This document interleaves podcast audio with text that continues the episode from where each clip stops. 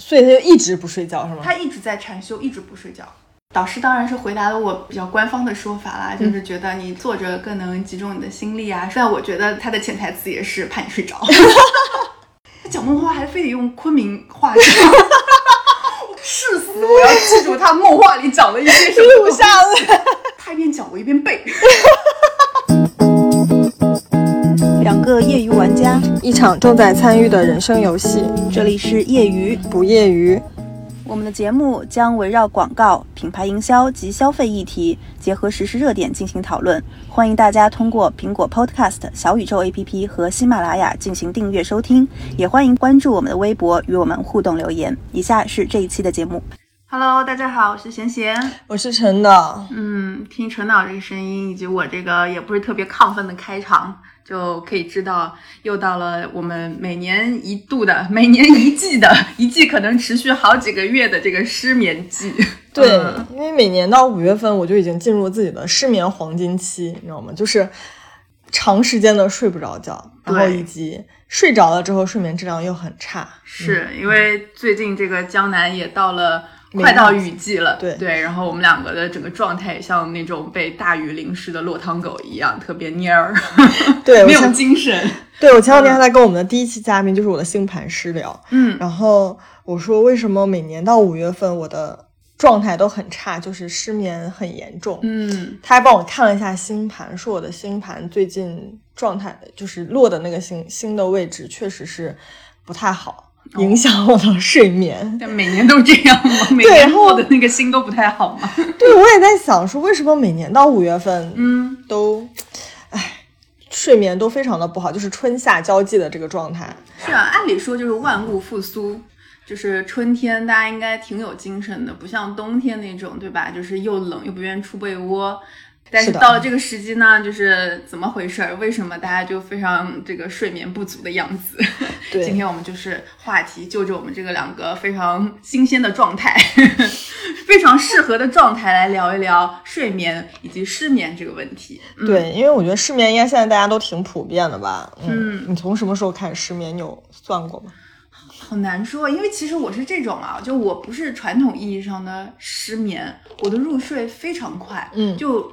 我的失眠一定是主动性失眠，就我就是精神状态不想睡，然后开始抠手机，然后玩一些其他有的没的的东西。哦对我是主观意愿的不去睡，但是呢，如果我放下手机，环境又比较合适，嗯那我的入睡时间是非常短的，我很快就能入睡。嗯且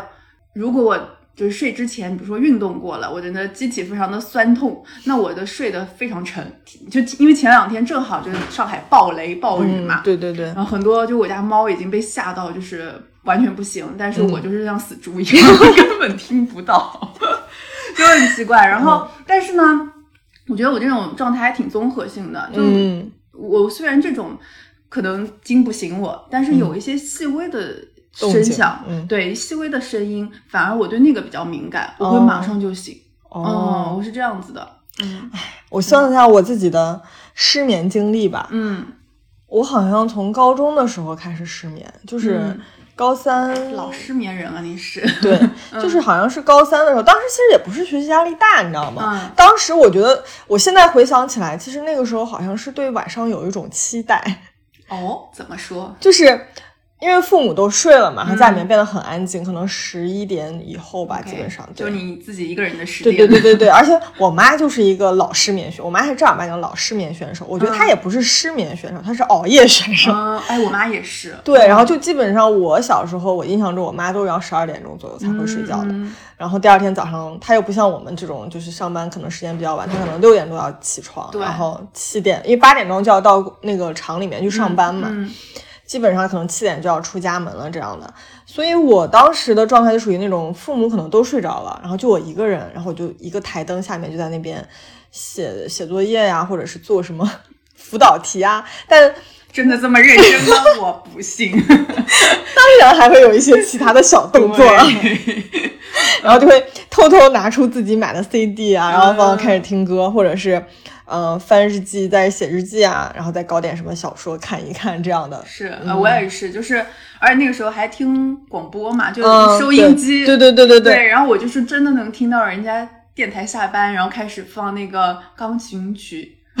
就是哎，有一句有一曲特别熟的，等会儿我们把它给拿出来放一放，进入安眠状态。我就听完那个我都不能睡，哦我就是属于，但这个也是刚刚我讲的自己的主观原因，不想睡，就开始看看小说啊，对然后幻想一下，哎，就是喜欢的男生 怎么怎么样，就是搞一些有的没的，然后到。高三的时候，嗯我开始就特别奇怪对睡眠这件事情。嗯我是放了学以后，可能到家以后七八点钟，嗯我就也不吃东西，我先睡。哦我睡到个十点十一点半，呃，嗯十十点半的时候，嗯我起来以后开始写作业，哦就写到两点钟左右，嗯然后再去睡。哦，哦，我是属于那种就是。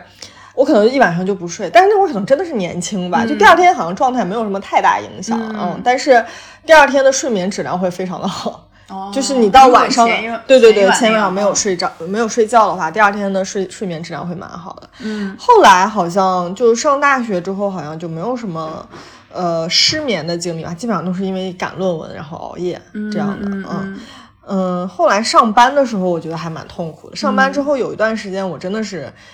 就刚才讲的说，五月份整个月都没有睡着觉。嗯，最夸张的是有一天，我记得特别清楚，就是我早上五点钟才睡着，然后我们好像是十点钟之前要到公司嘛，嗯我就一直到九点的时候才从床上爬起来，但是，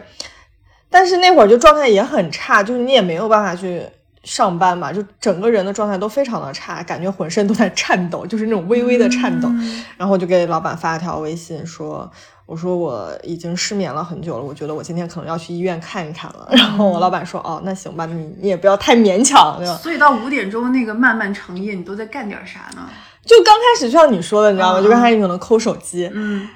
你睡不着，我你是因为放下手机你是能睡着，嗯就是你是故意不想睡觉对吧？我是纯粹因为睡不着才把手机打开扣手机然后看美剧，但我就想或者尝试各种方法让自己睡睡觉，但都失败了，嗯就真的是睡不着，然后到最后可能真的是那种。呃，累到不行了，然后就放下手机，可能大概也就睡了一会儿，然后又醒了，醒了大概可能已经八九点了嘛，嗯八九点就请了个假。当时我真的坐在床上想了很久，因为那段时间离我呃失眠已经有一段时间了。然后我每但是那天是最严重的，然后之前可能大概就是每天呃两三点，然后那个时候能睡着，但是睡的质量非常的差。嗯后来我也没有去医院，嗯，那怎么怎么就自愈了。啊？就是有一天，你知道这个东西就是自愈了，我也觉得很奇怪。嗯但是从那个时候开始，就是我每年的五月份，然后都会有一段时间失眠，但那么严重可能就没有了。就还有一种情况下，我也比较容易失眠，就是第二天如果会有什么事情要发生，嗯比如说我可能要早赶早班飞机，或者第二天有一个很重要的提案要去跟客户提案，嗯那我可能会前一天晚上就会睡不着觉。嗯，就是有有事儿，心里有事儿对。对对对对，嗯然后小时候的时候也很明显，小时候比如说 第二天要去春游，然后就很兴兴奋。呃，我我我如果第二天有事儿，就比如说要赶早班飞机，嗯我会很自觉的醒。哦，就我的闹钟放在那儿，但我可能比如说调了个三点半、四点钟的闹钟，要赶嗯早班的飞机嘛，嗯我可能那个时间到，闹钟没响，我就、嗯我就自己醒了。哦对，我会这样，但是不太会影响我睡觉。那我我们也其实做了一些调查嘛，就感觉我们这种应该不是我们一个人有问题，对，就是要么睡不着，要么睡不醒的这个问题，其实还挺普遍的。嗯就我看了一下，就根据中国睡眠研究会发布的这个二零二零年的一个中国睡眠指数报告，有 这种报告。不，这报告不不不夸张，就有这个研究会，哦我就觉得奇怪，好不好？你的会员都在干什么？对啊，Anyway，就是有显示说，整个百分之六十九点三的年轻人，嗯都是在十一点晚上十一点以后才睡觉的。嗯然后现在的这个平均睡眠时长，呃，已经降到六点四了，六点四个小时。哦，又是老年人的一个睡眠时长。对，就相比于这个二零一三年这个报告开始做的时候，嗯国人的平均睡眠时长是八点八个小时，那个时候还是很健康的。那时候还没有互联网，大概 对，还没有九九六这么内卷的时代，是吧？已经硬生生降到六个六点多个小时，其实就是等于，呃，我们每年从原本的这个睡眠时间中，深深的挤出了大约二十八天的这个时间。在工作嘛。Anyway，就是你这清醒的时间嘛，就不管你是用来学习还是工作，反正这个时间就是、对吧？嗯，本来你应该睡觉的时间，对，嗯其实这个还挺吓人的，对就因为从这个世界卫生组织的一个调查显示来说，其实全球有百分之二十七的人有睡眠障碍，这是平均数啊，就全、哦全世界的这个平均数。但是中国有百分之三十八点二，嗯其实远高于其他国家的。嗯，那刚刚其实也讲到，就是说。大家很多情况下，包括一三年之后，就是因为互联网的兴起，很多从业者可能是这个平均数字是他们拉低的，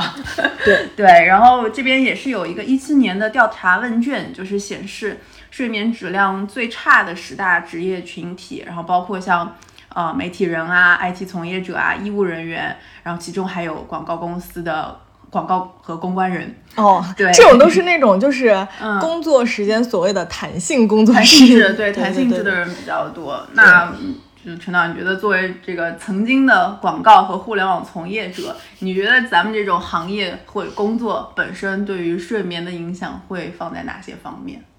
好大的问题啊！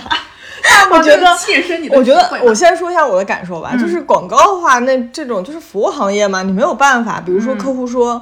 你这个修改，我明天就要要，那你怎么办呢？对，然后我们经常就会接到那种通知，其实是在正常的下班点儿，比如说六点多七点钟，嗯客户那边下班了，然后他下班前捋了一下今天你提交给他的东西，发现哎一二三四五的问题，然后反馈给你了，但是这个东西呢明天又要要一版，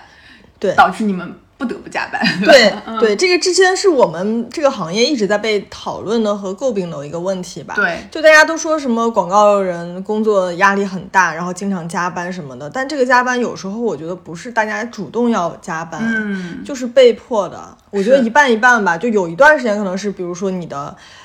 创意或者什么东西就确实卡在那儿，或者是你这个东西出来的时间晚了，嗯然后时间上协调上有一些问题，或者工作量压的比较大，那你必须要加班。那还有一部分原因，我觉得就是。嗯，甲乙双方互相尊重和彼此不要浪费彼此时间的这个问题吧。嗯嗯，对，这个是一点。然后我我觉得还有像那种比稿啊、赶 deadline 那种，就是不得不你必须要缩短时间，在这几天里完成这个项目的。这就是我刚才说嘛，就是因为你可能真的是创业压力大嘛，嗯然后你没有办法，你只能加班。嗯那互联网加班，我其实还真的没有感受到过。嗯嗯，因为可能伪互联网从业者。对，因为我们这只是在互联网边上摸了一下，可能就走了。嗯就我理解下来，那种加班可能是，比如说电商类加班可能会比较多吧。嗯嗯嗯第一是他们更新上上货的东西特别快，嗯第二现在又是直播，又是什么各种大的电商节日，基本上每个月都会有一两个这样大的节日，有一些销售的压力。是，嗯，这种我觉得可能会加班的次数会比较多，而且嗯压力也蛮大。还有就可能像呃，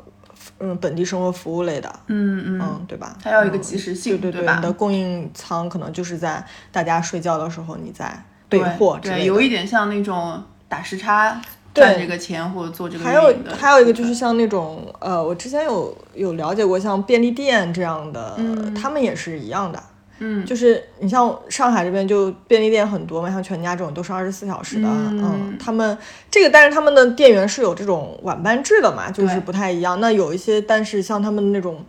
嗯、在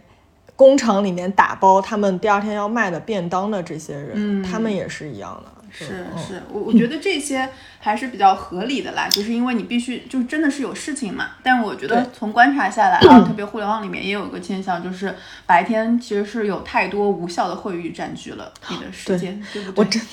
连轴开会，导致你呢也没有时间去做你自自己的任务，或者把你自己手头上的事儿给完成了。对然后你开了一整天会议以后，这事儿还得有人做吧？对你只能用晚上的时间来弄。嗯，对我我进了互联网公司之后，我才感受到广告公司的会根本就不叫会。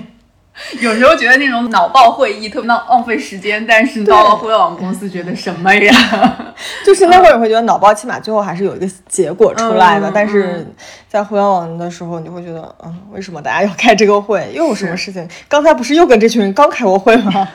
对，然后这个是一点，然后另外还有一点，我是觉得这些行业可能很少呃有打卡这件事情，就无打卡的这个情况下呢，上班时间势必会有一些呃推迟，就是大众，包括你有的同僚压力，你自己去早了吧也不太好，对吧？大家都约定俗成，有一个默契，大概是那个时间到公司，那你也不不太能跟大家就是扭着走，嗯然后这就导致就慢慢形成了大家都是晚到晚走的一个作息，对，嗯，那这必然影响了你的睡眠。是啊，是啊，然后你你肯定说你啊，你十一二点到家了，你还得有自己一点时间处理自己的事情吧，对吧？嗯嗯，对你处理完自己的事情，你躺在床上，你也不可能立刻入睡。是啊，嗯，是啊肯，肯定还是要什么抠一抠手机啊，聊一聊天啊，嗯翻一翻朋友圈啊，刷一刷微博啊。对，像这种还是你个人的一个时间嘛。像之前比如说广告公司的时候，大家还有这种社交文化。就是晚上的时候需要有一些社交需要，就比如喝酒啊、开 party 啊，那你这个时间是不是要放在晚上？好了嘛，你这酒一喝 就往后半夜走了，对谈谈心，对就把你这个思绪聊的不要睡了，对吧？对嗯，基本上我觉得，嗯，这这些行业睡眠的压力也蛮大的，就除了工作压力以外，睡眠压力应该也蛮大的。嗯，那你觉得就是睡眠这件事儿，除了我们这种主观或者是被动的去晚睡，对于人的这种心理健康的影响，我觉得还是挺重要的。我们就哪怕不是说有一些心理呃疾病或者怎么样，就如果你一天但凡没有睡好，都会觉得第二天的这个状态很差。对，因为我自己其实还是一个钝感力蛮强的人，就是对情绪或者是对很多外界的刺激不是很敏感的人。嗯就比如说这种，我该怎么解释呢？就比如说有一个人跟你在意见上不统一，甚至是说，比如说工作上，我觉得还蛮常见的，可能你们双方团队上的合作上面是有一些摩擦的，但我很少会去跟别人起冲突这件事情，就是嗯不是说那种。吵架式的冲突是说，我很少会用很激动的方式去处理这件事情。就我处理事情还是蛮冷静的。嗯，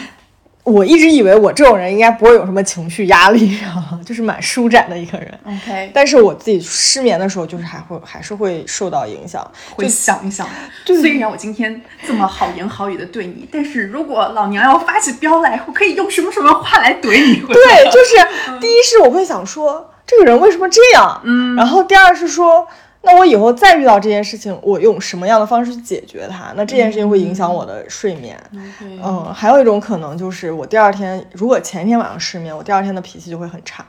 我我虽然不会在正面跟你发生一些言语上的冲突，但是我很很难对状态上就是很难有耐心去听你讲完你的那些话，也有可能会表情管理失控。嗯，我也是。对对对对就你最好，特别是在我那个缓劲儿的那几个小时里面，你嗯不要来给我讲话。嗯，对，然后这个我觉得是影响蛮大，就失眠对于我情绪影响还比较大的一个状态吧。嗯，对，这里其实我也找了一个，就是一个美国的睡眠医学专家，然后他有一个研究表明，就人们在睡眠的时候可以把它的类型分成四类，嗯一个是海豚型，然后狮子型、熊型和狼型，然后其中呢。海豚型占到百分之十，最多的是雄型。雄型人的特质呢，其实是以群居而生的，就他们呃日出而作，日落而息，其实比较主流的，大部分人都是这样的一个作息习惯嘛。嗯然后像狼呃海豚型，海豚型这种呢，就是属于它叫天选之子，我也不知道这是啥 翻译啊，反正就是较浅的，然后易醒。哦，对，嗯可能你比较对我偏就是这向于种，这一种，然后比较灵敏而警觉。对我我是那种就是睡眠环境中有一点声音我就会醒的人。嗯嗯，对应着这几个呃类型的人。他们其实也会有一些心理健康上面的水平的反应，比如说哦海豚型的人，像你这种人，他是更关注心理健康的水平的。哦但是其实呢，呃，出问题的是我们刚刚没有提到的两种，一个是狼型，狼型其实是深夜狩猎者，就他更追求新奇和冒险，然后这帮人他其实创造力上面是最超群的，对艺术家这一种就很习惯于晚睡晚起，哦。嗯，然后这种人他的抑郁和情绪失调的水平也是最高的。哦，嗯，然后另外一种就是狮子型，狮子型其实是百兽之王嘛，嗯。它比较像老干部的作息，就是早起型人。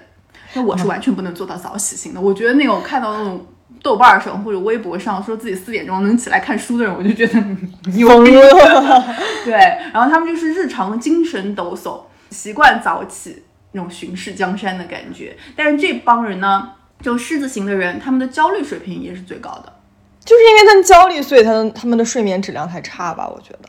就是他才会早醒嘛。早醒，嗯对对，他可能觉得我要积攒更多白天的时间来用就是于做对我自己有就是二十四小时恨不得拉成四十八小时用的那种。对对对对对对，比较鸡血的这种，嗯所以对应这几类人呢，也有建议的入眠时间。就比如说你这种海豚型的人，嗯就是比较建议在十点半到十一点睡。我觉得你是做不到的。我肯定是做不到的，好吧？然后到熊型和狮子型，就是那种早起型的，包括就大部分的这种，呃，建议是在十点钟之前就入睡。大家，你们是做到了吗？对吧？百分之五十呢，十点前入睡，我觉得这个好像对现在人你这种文章很像什么家庭群里面转发的 造谣类文章。我妈都做不到，转到家庭群里有什么用？对啊，我觉得你这个资料真的很像那种家庭群里面会出现。我我所念的也不保证啊，大家可以再去就是查一查。对，对，我觉得这个这个可能因人而异吧，不太一样。是是是嗯，但是其实你也可以从这个建议或者调查结果中也能看得到，就是大家并不是传统意义上提倡早睡早起。是最标准的一个，哦还是要结合自身的这个机体或者作息习惯对，来安排自己的对我因为之前也看到过一些，就是好像说大家说你的睡眠时间和嗯睡眠时间并不能决定你的睡眠质量嘛。是。嗯，就是你如果你在短时间内能够享受深睡眠的话，其实你的精神状态恢复也是蛮快的。对，哎，这个其实我是听过有个定律，哎，不是定律吧，反正就是一个数据，嗯。叫做九十分钟的一个哦睡眠，哦。就是呃，最好你睡眠的时长是嗯。按照九十分钟的倍数来，哦，呃，因为比如说你正好九十分钟是一个深睡眠的循环，嗯如果你睡到一个什么一百分钟、一百二十分钟，嗯其实打破了这个深睡睡深睡眠的，反而不利于你精神的恢复。那你晚上睡觉总要打破的吧？啊，是，那肯定嘛，那这对啊是十几分钟的，只是说，比如说你定一个时间，那十分钟一个半小时，我按照睡呃七个半小时这样子，嗯嗯，嗯会比较好一点。Anyway，我也不知道这个科学依据啊，我只是听说，嗯，对，但我觉得这个还蛮难控制。你一个半小，你是一个半小，它是以一个半小时一个半小时来计算的。对，那我的睡眠该怎么样计算呢？我觉得这个，就你控制你的，比如说你觉得你三个小时或者四个半小时就嗯能让你养精蓄锐的，可以很好的恢复你的精神，嗯那这个时间其实对你也就够了。嗯，哦，我我大概理解了。对，嗯但这里不做科学建议啊。对，我觉得大家还是分享一个观点，就可能说。回到我们刚刚的这个观念上，确实大家对于这个睡眠的呃数量的需求是因人而异的。嗯，你一般失眠的时候，你觉得会用什么样的方式强迫自己入睡吗？嗯也是嘛，刚刚我说了嘛，我很少就是被动性失眠，就是真的是那种睡不着的情况，但也有，嗯，也有那种就是怎么样我都睡不着，而且我是那种光线越暗，就如果是那种遮光窗帘的质量 非常好，你一点嗯。光都不给我透的那种，我反而睡不着。我一定是要有点自然光，如果没有自然光的情况下，会开一个非常非常昏暗的小夜灯的那种。对，所以呃，在那个情况下，我其实就是丢掉手机不看东西，逼迫脑子里面不想事儿。嗯，但我觉得我挺难做到的，嗯因为我觉得我的大部分失眠其实都还是以呃被动失眠为主，嗯包括我最近在想说我睡不着原因到底是什么，嗯我分析了一下，可能是跟环境有关，就是。就像上海最近的天气其实很不稳定嘛，嗯前两天又特别的热，然后这两天温度又稍微有点降下来了。包括我盖的被子，我都会觉得对于我的睡眠会有影影响对，嗯然后因为你找不到一个合适的被子，比如说我前段失眠，我觉得可能是因为我盖的被子太厚了。嗯就你贴在身上盖呢，你又会觉得很热，很容易出汗；但是你要不盖呢，你又觉得很冷。嗯你换一个薄被子呢，也会觉得冷。但你要找到那个刚好的被子，可能等你找到的时候，你已经用不上它了。也是真的。对，然后这个我觉得是影响还蛮大的一个状态。然后还有一个是说，我有段时间睡不着，是我后来发现是因为我的床垫的问题。哎，怎么说？就我之前睡的那张床，我刚开始没有垫很厚的床垫，刚开始没有什么感觉，但是大概睡了一段时间之后，我就发现开始失眠。嗯失眠之后，我就觉得那个床垫就特别的硬，哦因为当时嗯、呃还挺薄的一个床垫，然后我就买了一个，据说能够什么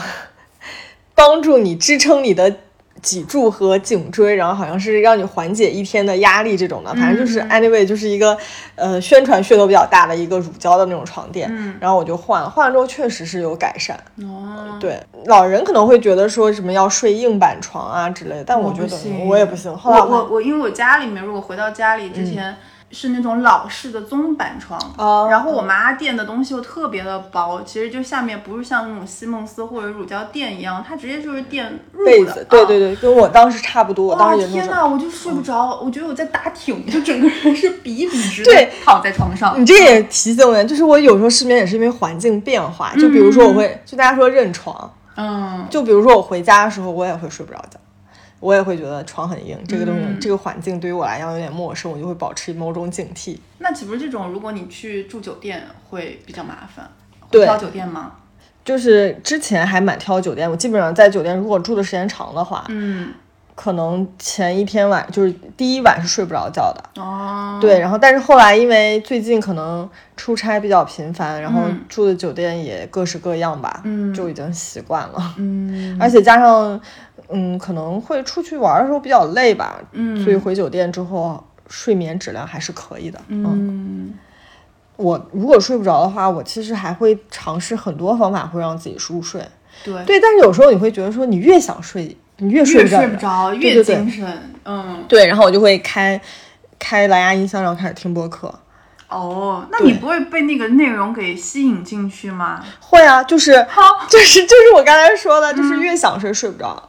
有时候会听着听着就睡着了，有时候就越听越睡不着，越听你就会觉得那个声音很吵，哦，又会觉得它是噪音，但是你关了之后呢，又会觉得很很不舒服。我我感觉就是我肯定不能去听播客的，但嗯是我特别好睡的情况是我我坐在沙发上，然后我家是一个 L 型的沙发嘛，就很大，你的腿也可以放在上面。嗯，我如果看那种慢生活的综艺，例如《向往的生活》这种，或者就是案情分析很长的那种什么《明星大侦探》，我就是看到后面就一个多小时、两个小时的这种，我就会后面睡着。哦，我看美剧会这样。对，反正就是电视里面哪怕声音再吵或者怎么样，我就没问题可以睡。嗯然后还有一种情况就是，我如果长时间，比如说像最最近这种状态，就一段时间睡不着的话，我可能晚上睡觉前会喝酒。啊，对，但但不是说那种像之前，比如说就像你刚才说，我们广告公司什么大家 party 这样喝的，喝醉的对，就是可能喝到哎刚刚好那个状态，然后对，嗯然后觉得差不多可能躺下十分钟之内可以睡着的时候，就开始去睡觉。哦。对，对我之前其实觉得广告公司那种咱们喝酒的那个状态，就一定把自己给喝大了，然后再去睡觉，确实很好睡，但是其实挺难受的。对，第二天起来的时候你也很难受。对，因为你那个胃里面的那些酒精对特别烧，就你嗯睡觉的时候也是在烧着你的。对，嗯而且会很渴，对对对对对，就是你越越那个什么时候越难受，然后那口气也不是特别好闻。这个就算了。是啊，是这样子呀。对，所以我现在可能就会选择，比如说，就像你刚才说，我十点半、十一点的时候就开始倒一点酒，然后小后酌一下，对小酌一下，嗯让自己稍微有一个微醺的状态吧。可能也没有到微醺吧，就是、嗯就是把那个睡眠的状态调动出来，然后让自己比较好睡吧。嗯嗯，哎，我我如果碰到这种情况啊，我试过就是逼自己看皮了。就我我认定当时我当天晚上睡不着了，嗯我就不会说我冷静的不看东西或怎么样，你就干脆破罐子破摔。破罐子破摔，我就拿个视频就嗯一直看一直看，看到眼睛就实在是已经瞳孔要爆血了那种感觉，然后一闭眼开始让自己睡着，对，会这样子。我可能还会还有一种方法，就是比较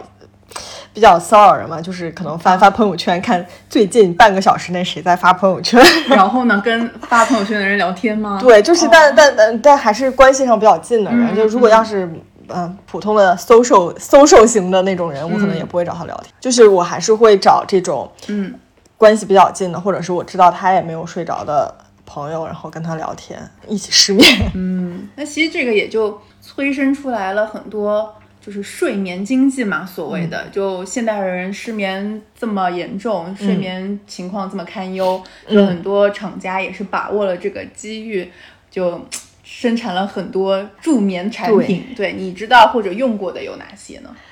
这个嘛，我其实用过了很多之后，才在想说这个东西到底是不是智商税呢？还是说你买了一个心理安慰呢？我也不知道对，嗯就便宜一点的嘛，那就是普通的这些 A P P，嗯各种睡眠 A P P，嗯什么嗯潮汐啊、小睡眠对对对，嗯就第一它会监测你的睡眠状态，嗯然后还有就是，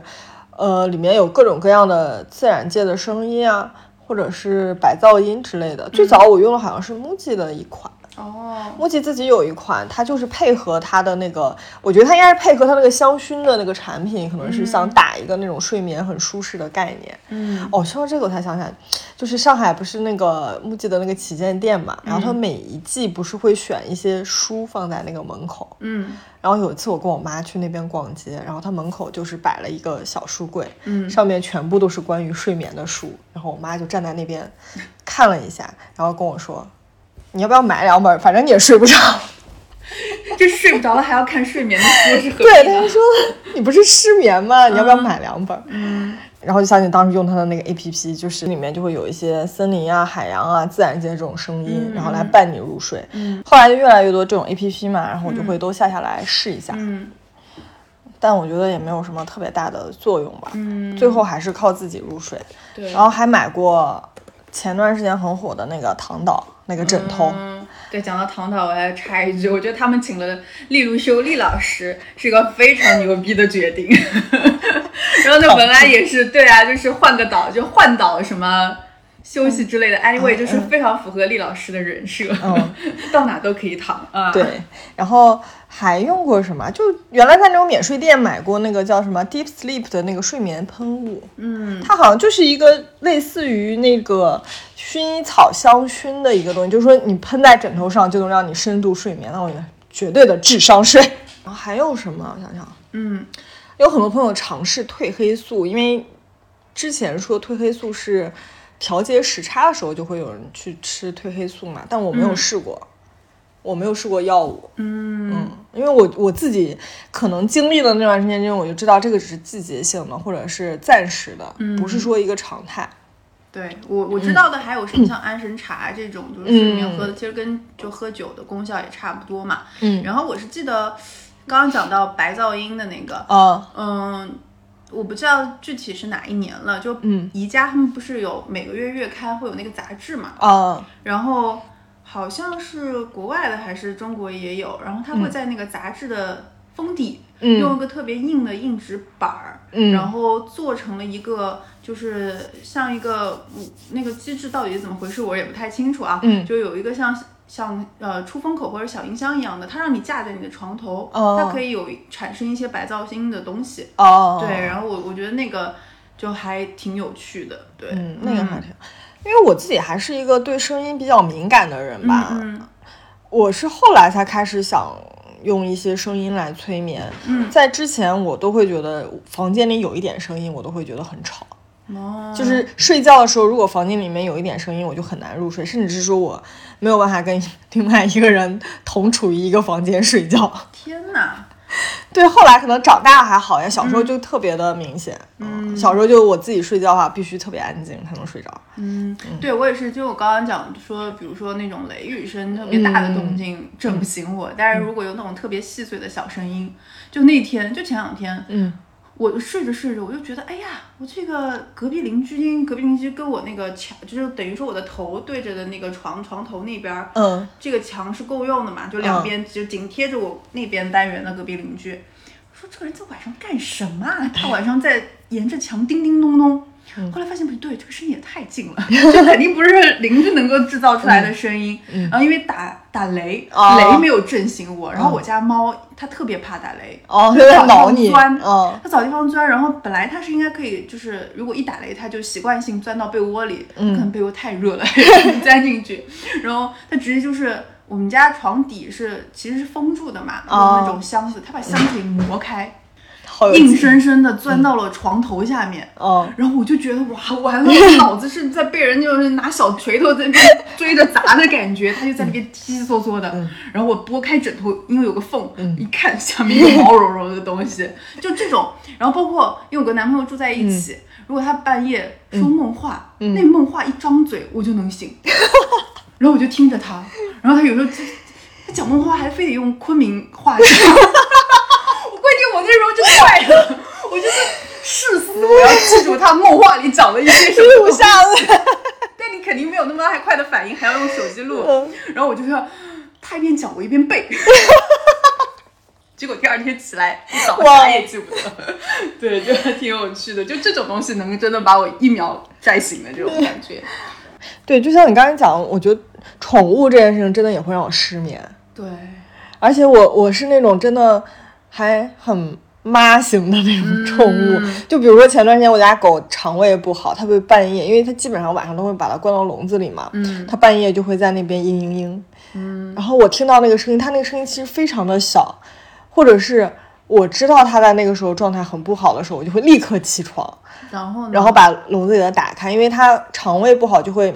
要拉屎，嗯，然后就会在床阳台拉屎，然后我就会看着它，我就会觉得它好可怜啊，啊，你这还能给你联想出来这么多这个？对我就会觉得它好可怜呀、我要带它去医院，然后我就想，我就想说，我一定要在医院一大早开门的时候，我就要立刻带它去医院，真的很麻，我的天哪！对，然后我就会在那边一直守着它，晚上就睡不着觉，哦，对，讲到这个其实也是，就是因为我家猫有一只肠胃特别不好，嗯，然后属于它拉完大大以后，嗯。就一定会有一些肠液什么的带出来，那、老毛病了。嗯，一般呢，他的作息得跟我一样，就哦。不太影响。就我早上起来以后，可能他酝酿酝酿，就是去厕所，这个 OK 的。嗯，但如果他的时间调整了一下，然后他会放到四点钟开始。哦。那我就崩溃了，嗯。然后关键我跟我男朋友两个人，哼 估计我们俩心里面都在计较着，就 是比如前一天，哎，我给他起来擦了屁股，今天晚上我就按死不动，就一定旁边有人去，对，大家值夜班，谁 都不要好过，不要说谁做的多一点少一点这一种，然后这种确实影响还挺大的，因为其实你你爬起来，然后给它弄完以后再去洗洗手啊，卫生间弄完，然后那个味儿又得散一会儿，对。非常影响再次入眠。对，对，然后我家另外一只猫也是好死不死，它是个傻子，就是属于我不知道它洁癖还是怎么样，它觉得可能它拉完屎或者上完厕所，嗯觉得手上沾了猫砂或有那些就不舒服，嗯，它是可以啪啪啪啪把那个猫砂盆周边的那些地方，它能敲打它的声音，哦，就奇响无比。哦，上个厕所，整个呃时间可能就控制在一分钟之内就上完了，但嗯。它这个敲打，然后包括前面开始准备酝酿嗯。刨猫砂的动作，时间要加起来有十分钟。就是养宠物的人，确实这个痛苦，大家应该也能理解的。对，而且我又是那种要早起遛狗的人啊。哦，对，养狗这一点还确实很麻烦，因为像养猫还没有这个，嗯，对我前段时间就是我觉得我家狗不行的时候，我就觉得我看着它的时候，我觉得好可怜，然后我就晚上真的睡不着觉，每天在那边看着它，我就觉得好可怜。只要它有一点点动静，我就会起来。哦，讲到这个，嗯。对，因为我也是就是给狗当过妈的人，就我回家的时候，我家母狗正好产宝宝，嗯。然后呢，我家母狗又是那种就嗯，因为怀孕也不是心甘情愿 的吧，被强奸了。对，就完全没有自己当妈的这个主动性，嗯。然后导致它是完全不会想到要给自己的宝宝喂奶这件事儿的，嗯以至于喂奶这件事情就完全落到了我这个后妈的身上。嗯。然后像嗯，不管是婴儿也好，就唉以此我也感觉到我是实在不想生小孩，是我 不能再来忍受一遍这个、嗯每个半夜两小时起来一次，我就是设好闹钟，嗯而且我的这种责任心迫使我就没有闹钟，我都能自己醒。哦因为那个小狗，我就把它放在我叫床旁边嘛，嗯然后还有电热毯这种，嗯然后它那个小狗一饿，它就嗯这种对对对对，就会叫。对，嗯然后我就爬起来开始冲羊奶，羊奶还不能特别烫，还得嗯晾一会儿，然后手上测完温度再给他们喂，一趟半个小时没了。我就是那那那你就真的一晚上都不用睡觉。是啊，对啊，真的哇，特别吓人。就是哎呀，我觉得这样做父母真的很辛苦，因为小孩其实也是这样嘛，你半夜一定会起来，要每两个小时给他喂一次。但这种失眠就真的是没有办法，就你、嗯你选择养他们了，就得对他们负责嘛。是，而且我想说，小狗这种长起来还快，如果是孩子，一年半载。小好了就非常头疼啊，这是另外一个话题。我们还是回来聊失眠这件事情。聊失眠这件事儿，嗯，那我刚才已经说了，我已经交了这么多智商税了。嗯，我其我就是没有买过这些东西嘛，嗯包括像那些 app，其实我对呃 tracking 你的睡眠这个时间的 app 就挺有 concern 的，因为我男朋友他是会带着他那个手环啊手环，然后每天去看今天昨晚睡了多少小时啊，中间哪些地方是浅眠啊，哪些地方醒啊，这种，嗯就我有点不太信这个东西，特别是嗯。之前没有手环的时候，其实有些 app 也会追踪你这个环境，但是如果养猫的话，这件事情不成立嘛，因哦为你势必有猫会去影响它那个，对对，所以我我一直对这种都不太信。关键我觉得你看完这个数据又怎样呢？你没有对你有实际的 没有办法改善你的睡眠质对啊，量。对啊，你只嗯能去看着那些数据，然后毫无能为力。对啊，对，嗯，我觉得这些智商税吧，我觉得已经交的够多的了。然后，但是我自己认为真正有用的，嗯，能够帮助我改善睡眠的，就只有呃运动吧。嗯，运我是真的觉得运动，而且就不是那种，嗯，可能你十点钟才开始运动，那个会让你兴奋。就我一般运动的时间会放在，比如说七八点钟。对，然后，如果我又做了这种无氧的，就练肌肉的，我这嗯种乳酸分泌，我躺到床上，就是我自己会小腿抽抽的那一种。那我当天晚上一定是睡得非常好，就是很哦沉的那种睡法。哦嗯，我是觉得就是一个是运动，还还有就是旅行的途中也会睡得比较好的原因，就是因为你白天一直在玩儿嘛。对，消耗太多。对对对，精力消耗的差不多了哈，你你睡得还是蛮快的。嗯，去年去贵州的时候，就是每天都在白天都在疯玩儿、疯吃，然后回来的时候就会睡得还蛮好的。嗯还有就是最近有在尝试冥想，嗯，但我觉得我还没有参透这个其中的对 这个那个点吧。我觉得就是因为我前段时间看那个大卫林奇的那本《梦室》嘛，嗯他一直讲自己有一个叫。那个他自己其实一直在锻炼他的冥想，然后他说嗯他每次冥想大概一到两个小时之后，整个人的精神就会不太一样，就是很焕发的那种状态，然后灵感也会变得非常的那这不应该用在助眠的里面呀。对，就是就是他会，第一是我觉得助眠的时候，我会觉得想觉得冥想可能还是会有一些作用了吧，因为它其实是调整你呼吸的一个状态嘛，嗯，然，后其实因为嗯这个呢，为什么讲到这儿啊？就是最近我看小宇宙，其实也推了好几期，包括像不合时宜，虽然没有被推到首页，但是也是请了慕瑶，嗯然后去讲了。呃，内观这个东西，因为我其实我自己也是做了十天内观营的这个人嘛，然后每天的作息非常的规律，十点钟就全熄灯了。哦就你十点之前一定是梳呃洗漱啊什么都弄完的，但是我们上课又是要上到十点、呃九点钟，然后有些人特别勤奋，就一定要在那儿听那个 mentor 去 去给你给你讲东西，你知道，嗯嗯然后。就到那边非常急促，然后就大家洗完以后就睡觉了。但你十点钟正常人，你入营之前也不是这个时间睡嘛。对所以我基本上脑子里面七想八想，还是到十二点睡。但第二天早上我们其实就一早六点钟就开始打坐。对，所以这个睡眠时间是呃减少了一点儿。嗯但是我听慕瑶他讲他那个内观的情况的时候，有一个点还蛮有意思的。他说他冥想完了以后其实是失眠的。哦，就他好几天是睡不着觉的那种，因为我不太记得他原话怎么样。如果大家有兴趣，可以去听一下《不合时宜》这一期。嗯然后他是说，是因为你在冥想的过程中，已经把你需要去睡眠补足的那一部分精力，通过冥想的这个形式给补充掉了。哦所以这个情况换算到，其实你就可以减少那个睡眠了。哦，因为在印度，因为印度你知道很多那种冥想的方法嘛，嗯不同的支系，嗯就有的禅修的僧人或者是那种禅修大师，嗯他是他的那个法就是不睡觉，所以他就一直不睡觉是吗？他一直在禅修，一直不睡觉。哦，嗯，我觉得哦，我理解他那个意思，他那个意思是说你的你的养精蓄锐不需要通通过睡眠来完成。对对对所以就还挺有趣的。但是其实我通过那个那那那十天的这个作息的更改以后，就你回到正嗯常生活，一是环境不容允许，二是你势必呃你自己。主观性上也不会再去，就是说那么努力、那么精进的去做禅修。关于我们那个时候禅修，一天是十几个小时的禅修嘛，嗯所以大家又很难做到这个情况。那我觉得冥想可能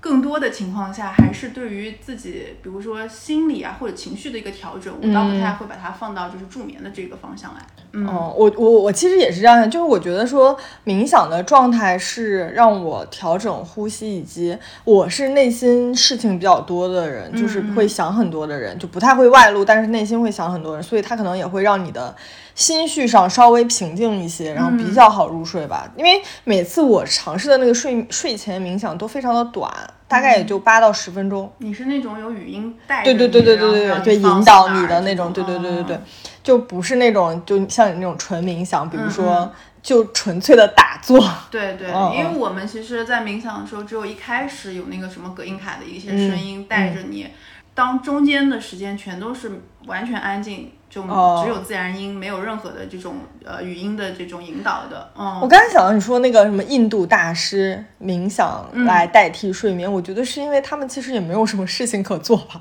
我我是觉得，就是因为印度这个禅修冥想的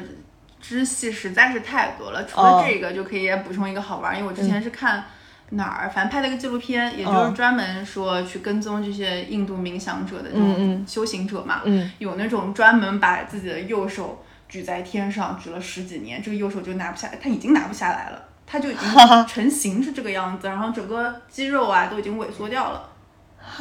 哦，有专门这样子的，就是。在这个就是内观或者是冥想到最后来说，从有一些宗教定义上面，就是说你其实观察你自己嘛，就是你有知觉，你对于你所有自己的这些情绪也好，或者是痛苦也好，你的这个反应也好，是有觉知的。嗯，但你觉知完了以后，就观察它就好了，不要做任何的反应，反应，或者是你不要做任何的这个干预。所以他这个也就是为了去体验痛苦，然后消灭痛苦，从心去上，嗯，对的。但是我觉得你如果不跟社会发生关系的话，你的痛苦来源是什么呢？纯粹的肉体吗？宗教里面对于苦或对于痛苦这件事情，并不是一定是你情绪上或者经历的事情上的，有时候，呃，他把它会归结于你之前可能做了一些不好的事情，所谓这个佛教里面的业。嗯嗯，所以如果你的身体你在打坐的时候啊，你觉得哪儿特别痛，或你你你可能不是光屁股痛啊，或腰椎痛，你可能是就是肩膀什么的痛，这些痛都是因为液的一个呃反应。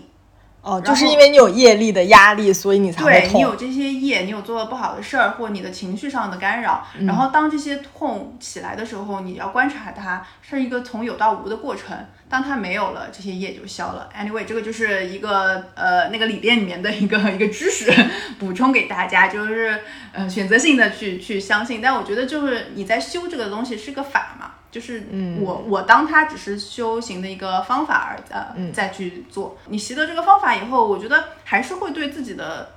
从情绪上的把控，包括对于看事情的态度上会有一点转变。但是你说我能参透其中多少，这个我我倒不觉得。嗯嗯，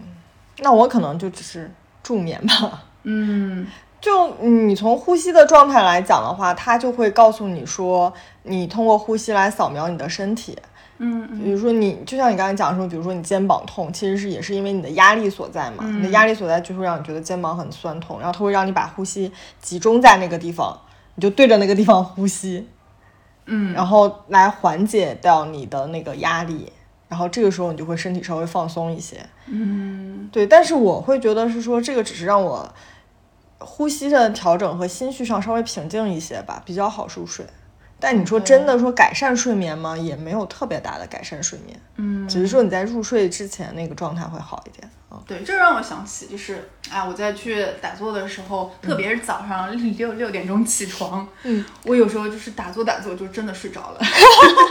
这是有可能的。对，就是这种状态，嗯嗯，就是一一个一个是也是你因为你困，二个就是因为。那种完全平静下来的时候，然后你整个人只关注呼吸和你自己的内心，就是自身的时候，确实那个东西还挺助眠的。对，因为你你让我说什么呃睡前不要想那么多事情啊，我可能真的做不到。哦。然后那我通过这种方式，有一个声音在引导你说，你通过放慢自己的呼吸，调整自己的状态，来让你不去想那么多东西，你可能还能做得到。OK，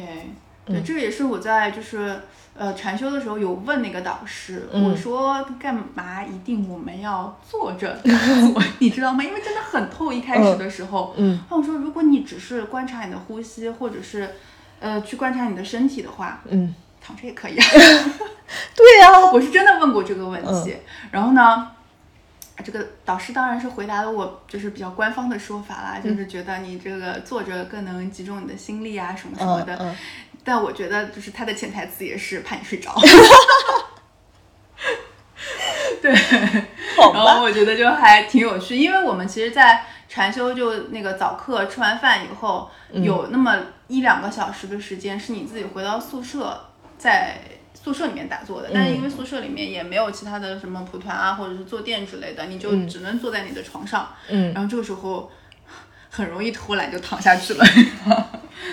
嗯，对，这也就是正好插入这个关于冥想这块的题外话。但确实，冥想对于助眠啊，或者有一些这个心理的调节，嗯，还是起到一定作用的。嗯，嗯，哎，我想大家听到这个时候也应该知道，我们因为水了这一期了。